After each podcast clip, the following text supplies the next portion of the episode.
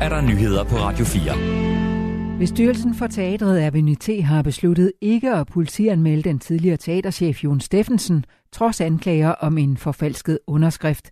Det oplyser kommunikationsansvarlige Benjamin Rud Elbert på vegne af en samlet bestyrelse. Vi har efter rådgivning fra to uvildige advokater, og for ikke at komplicere hele sagsforløbet mellem teatret og Jon Steffensen, valgt ikke at politianmelde, lyder det. Bestyrelsesformanden for teatret, Henning Dyrmose, har fortalt, at fyringen af Jon Steffensen i maj sidste år blandt andet skyldes, at han havde forfalsket en af teatrets bestyrelsesmedlemmers underskrift. Det skulle ifølge børsens oplysninger være sket, da han var teaterchef i 2017. Jon Steffensen er nu folketingsmedlem for Moderaterne og nægter at have forfalsket en underskrift.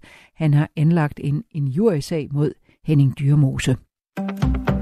Folkekirkens Nødhjælp har landsindsamling i dag, hvor omkring 10.000 frivillige stemmer dørklokker. Og på trods af stigende energipriser, dyre madvarer og inflation, giver folk gerne penge. Vi oplever, at danskerne gerne vil give til vores arbejde ude i verden. Der har faktisk ikke været fald i vores øh, indsamlinger.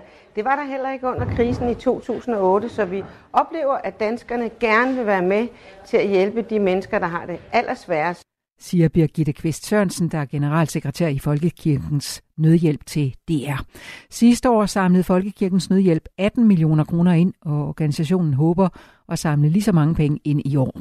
Pengene går til krigen i Ukraine, jordskælvsoffrene i Syrien og sultramte på Afrikas horn.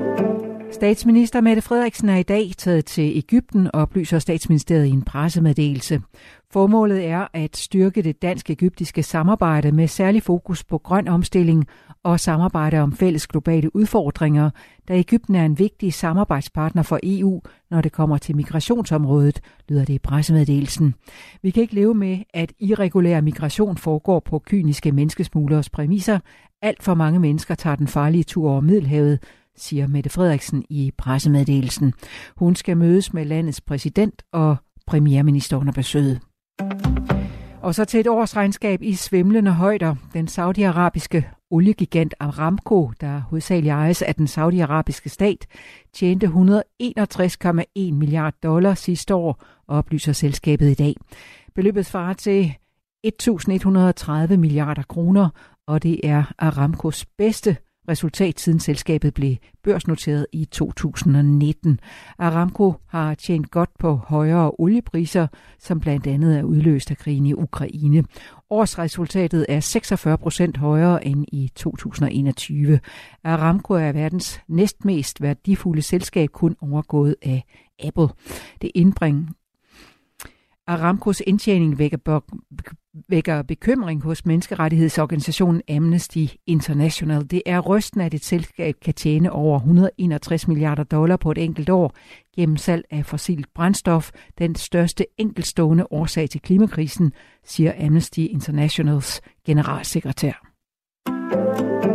I nat vendte en firemand stor besætning tilbage til jorden efter et fem måneder langt ophold på den internationale rumstation ISS. Ombord i kapslen var fire astronauter fra Japan, Rusland og USA.